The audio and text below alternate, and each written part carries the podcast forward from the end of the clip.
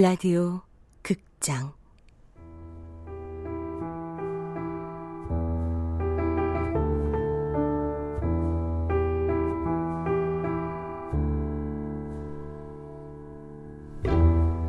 인간 연습.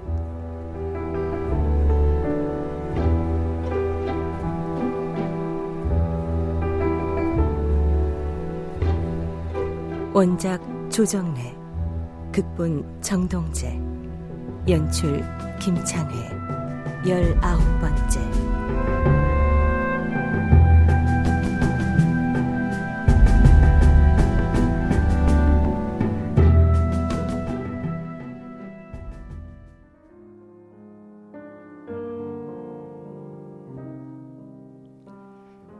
예수께서 마태의 집에서 앉아 음식을 들 때에 많은 세리와 죄인들이 와서 예수와 그 제자들과 함께 앉았더니 바리새인들이 보고 그 제자들에게 이르되 어찌하여 너희 선생은 세리와 죄인들과 함께 잡수시느냐? 예수께서 들으시고 이르시되 건강한 자에게는 의원이 쓸데없고 병든 자에게라야 쓸데 있느니라. 너희는 가서 내가 긍휼을 원하고 제사를 원치 아니하노라 하신 뜻이 무엇인지 배우라. 내가 의인을 부르러 온 것이 아니요 죄인을 부르러 왔노라. 하시니라.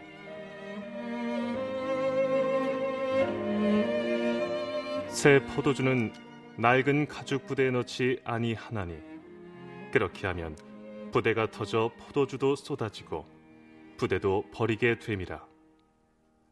새 포도주는 새 부대에 넣어야 둘이 다 보존되느니라.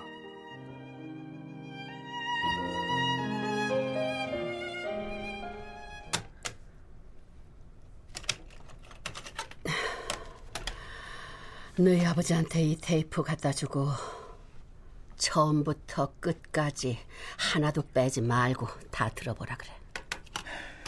그러죠. 그리고 이번 주까지 꼭 결정하라고 해. 어머니. 이번 주까지 태도 변화 없으면 바로 실행에 옮길 테니까 너희들도 그런 줄 알아. 이번 주까지 아버지가 계속 요지부동이시면 정말 그렇게 하실 거예요, 어머니? 내가 어떤 처지인지 알면 너도 그런 소리 못해. 어떤 처진데요? 태산 같은 죄의 흙더미에 깔려 죽기 직전이야 지금. 아휴, 어머니 무슨 말씀이세요 그게? 죄인 구원 못해서 하나님께 진노를 사는 죄. 남이라도 원수를 사랑해야 될 사람이 제 남편을 미워하고 증오하는 죄. 아휴, 그러네요 어머니. 가서 지난 35년 간첩죄는 내가 다 덮어둘 테니까 이번 한 번만 조용히 따라오라고 그래. 거짓이라도 좋으니까 가족들하고 같이 교회 나가자고 전해. 어머니. 그것도 못 해준다면 나한테 더 들을 답 없어.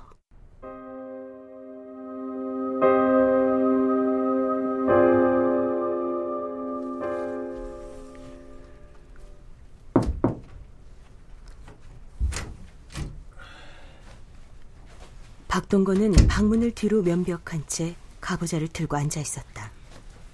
아버지, 물은 많이 드셨어요? 박동건은 등 뒤로 날선 서슬을 내뿜고 있었다. 아버지, 저랑 같이 목욕 안 가실래요? 온천은 싫다. 온천 말고 그냥 목욕탕이요. 어디건 관계치 않아. 어제 아버지 친구분 만났어요. 윤혁 아저씨요. 박동건은 아들의 그 말에 가부좌를 불고 천천히 돌아앉았다. 뭐야? 무슨 일로? 아버지 좀 도와주시라고요. 그대가 뭘 날 도와줄 게 있다고? 종교 문제에 대해 윤혁 아저씨 그분도 부분적으로 공감하고 동의하셨어요. 뭐라고 어떻게? 왜 그렇게 사람을 질리게 합니까? 죄송하지만 아저씨도 가족분들한테 그러시냐고 그렇게 여쭸더니 다행이다. 나는 질리게 할 가족이 아무도 없네. 그 말이 어째서? 만일 그분이 아버지와 같은 처지에 놓였다면 적어도 아버지처럼 이렇게 힘들게 하시는 않을 거란 느낌을 받았거든요. 가족을 몹시 그리워하는 분이세요. 또 종교를 아버지처럼 그렇게 증오하시냐고 했더니 갈등을 겪지 않아서 구체적으로 잘 모르겠네. 마찬가지였어요. 경우에 따라 얼마든지 가족을 배려할 수 있는 분이세요. 반동분자. 어머니 고집이 징그럽게 느껴지세요? 그건 날 빗대는 소리구나. 어머니 신앙도 철옹성일 수밖에 없어요, 아버지. 그건 어머니 자신을 지키고 삼남매 자식들을 키우기 위해 필사적으로 만든 보호막이에요. 어머니가 그걸 걷어내고 아버지 받아들이시면 어머니요 죽고 말아요. 아버지가 그러니까 그러니까 조금씩 장벽을 허무세요. 그래야 돼요, 네? 어떻게 내가 아닌 남이 되라고 감히 명령을 해? 그럴 것 같았으면 수단 방법 가리지 않고 교도소에 있을 때 진작에 결판을 냈지.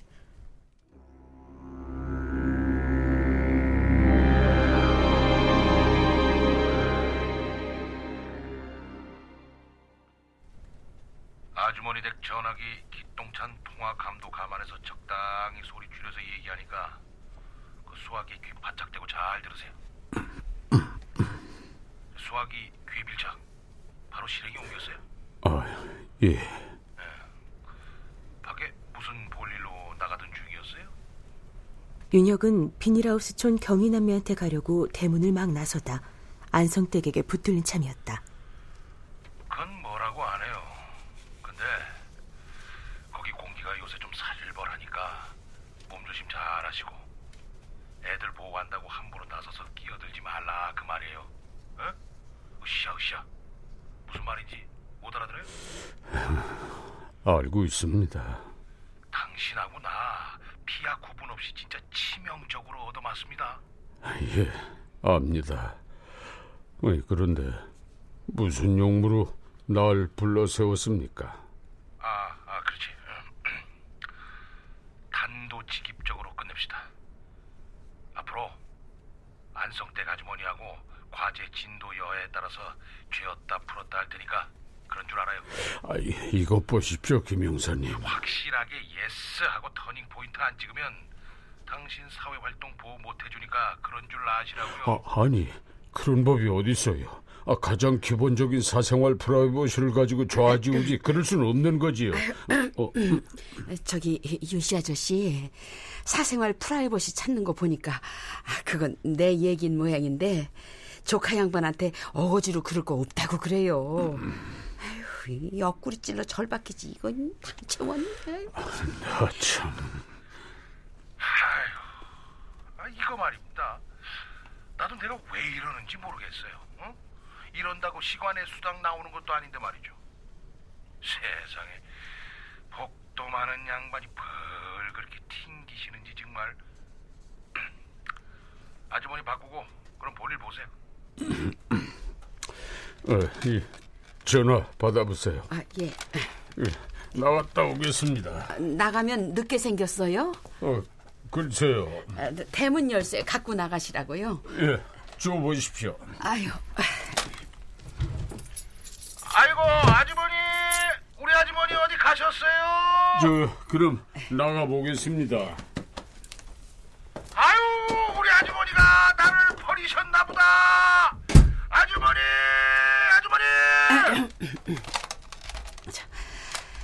볼 사람 붙잡아다 속을 뒤집어 봤으면 됐지. 끈아풀 껍데기는 왜 보자고 그래? 그 좌우간 말입니다, 아주머니. 응? 밀어붙이세요. 어이구 입맛이 안 땡기는 걸 이쪽에서 밀어붙인다고 밀려지나? 아 옛말에 뭐라 그랬습니까? 열 번 찍어 안 넘어가는 나무 없다고 했잖아요. 쓰자고 작정한 쪽에서 쓸만한 제목감이래야 열 번을 찍고 스무 번을 찍고 덤비지. 어이구 어이구 어이구. 아 아주머니. 아 우리 아주머니가 어때서요? 별 말씀을 다 하시네. 아 결혼 정보 회사 황혼 클라스에서 우리 아주머니는 꽃띠 중년에다가 A, B, C, 어? EFG 항목 모조리 패스하는 1등급 후보자입니다. 1등급 후보자. 값을 매길 수가 없으신 분이에요. 이거 왜 이러세요? 아무리 그럼 뭐해. 떡 집어 먹을 사람은 생각도 없는데. 참나. 두드리세요, 두드리세요. 저만 믿고 계속 두드리십시오, 아주머니. 계속 두드리시면 문 열리게 돼 있습니다.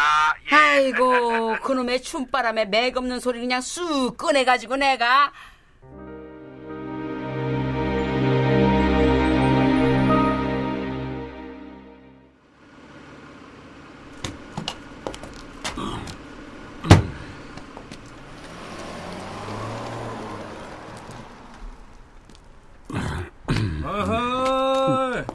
방문을 해주십니다, 할아버지.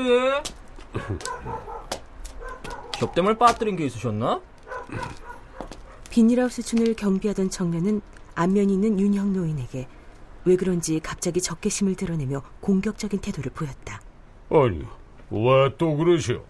확인할 게 있으니까 자치회 사무실에 같이 갑시다.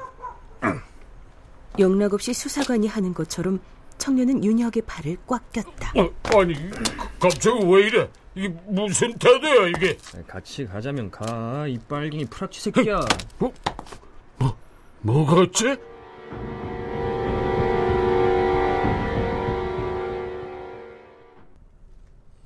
시발 빨리 안 불어? 어, 아니 이놈들이 뭘 잘못 먹고 이래 버르장머리 없이 어디서 행패를 부리고 있어 윤혁은 철제 의자에 꼼짝 못하고 붙들려 35년 만에 다시 신문을 당하기 시작했다. 침투 목적이 뭐냐고 시발. 살벌한 분위기가 영락없었다. 아니 이놈들이 보자 보자 하니까 점점 더 가관 일세. 아니 이놈들아! 얼마 전에 경이랑 기준이 할아버지라고 확인이 다 된 사람이잖아! 확인? 그거 다시 해볼까요? 어, 어, 이, 이거 참 아닌 밤중에 홍두깨라더니. 그러셔 아닌 밤중에 홍두깨 맞잖아 달아나면 모를 줄 알고요? 애들 깨워서 쇠고랑 채우고 개피박 씌우기 전에 당장 빨리 못 나와요? 그것은 김영사가 뿌린 어처구니 없는 오해였다. 누나가요, 할아버지. 경희남매가 자치회 사무실에 불려와 윤혁에 대해 증언을 했다. 그날 밤에요. 할아버지가 형사한테 잡혀가는 거요. 잠 안 자고 몰래 다 봤대요. 양의 탈을 쓴 늑대. 도둑으로 형사한테 쫓기고 있으면서 뭐라고요? 우릴 지켜준다고요? 할아버지, 그게 정말이에요? 아니죠. 거짓말이죠. 내가 분명히 말했어. 그건 우리 마지막 희망이라고. 어떻게 그럴 수 있어요? 할아버지는 우리가 불쌍하지도 않아요? 세상 무서운 거야, 임마. 함부로 사람한테 정주고 그러는 거 아니란 말이야. 이 세상에서 믿을 사람은 너 자신밖에 없다고, 임마. 알아요. 이젠 잘 알아요. 아, 아니야, 누나. 아닐 거야. 우리 거 입주딱지 뺏으려고 우리한테 잘해준 거 아니죠, 할아버지? 아니긴 뭐가 아니야! 말 한마디 못하잖아. 자기가 떳떳하면 왜 한마디 말도 못해? 양심에 찔리니까 그렇지! 아니라니까 누나 자꾸 왜 그래! 할아버지, 아니라고 얼른 말해버려요! 단도직입적으로 끝냅시다. 앞으로 안성댁 아주머니하고 과제 진도 여하에 따라서 죄었다 풀었다 할 테니까 그런 줄 알아요. 확실하게 예스하고 터닝 포인트 안 찍으면 당신 사회 활동 보호 못 해주니까 그런 줄 아시라고요. 경찰에 넘기기 전에 할 말씀 있으면 뭐라 해보쇼? 윤혁은 수습을 포기하고 말았다. 미, 미안하다 얘들아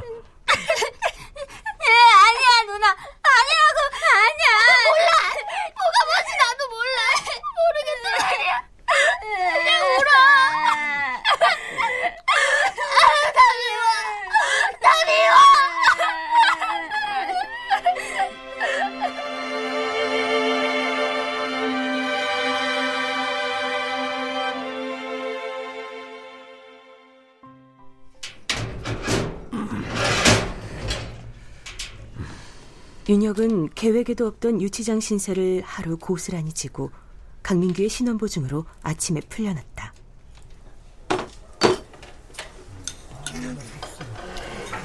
식기 전에 어서 드세요, 선생님. 여기 해장국집에서 유치장으로 배달되는 국밥입니다. 그래. 어, 자네도 어서 들게. 네.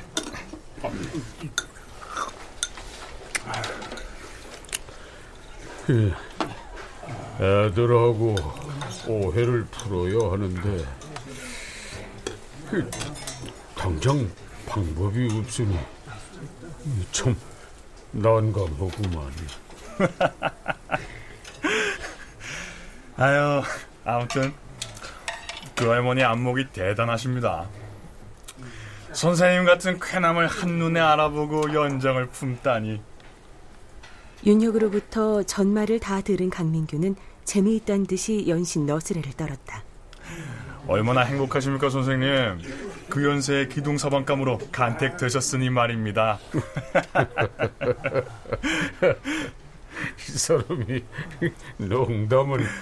저는요, 이 젊은 나이에 기둥서방감은 고사하고 여태 사랑 고백 한 번 들어본 적이 없습니다. 아휴, 정말 선생님이 부럽고도 부럽습니다. 강민규는 교도소에 있으면서도 농담을 잃지 않은 외윤에 강한 품성을 지닌 젊은이였다.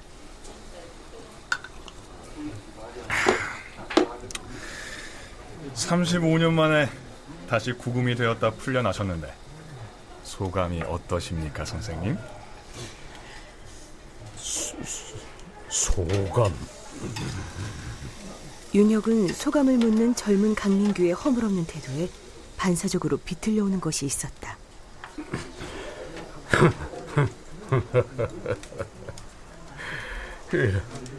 자네는 언제 봐도 기분 좋은 친구야.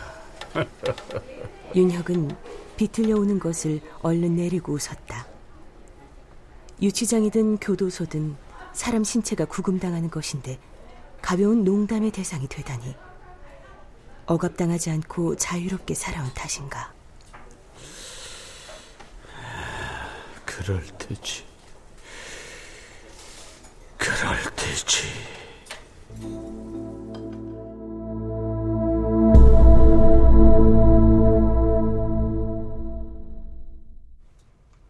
출연 유강진, 김태연, 성선여, 최옥희, 이장원, 김자연, 임호기, 공준호, 김한나, 이슬, 장희문, 석승훈, 이자영. 해설 문지영 음악 박복규 효과 안익수 노동걸 정영민 기술 이진세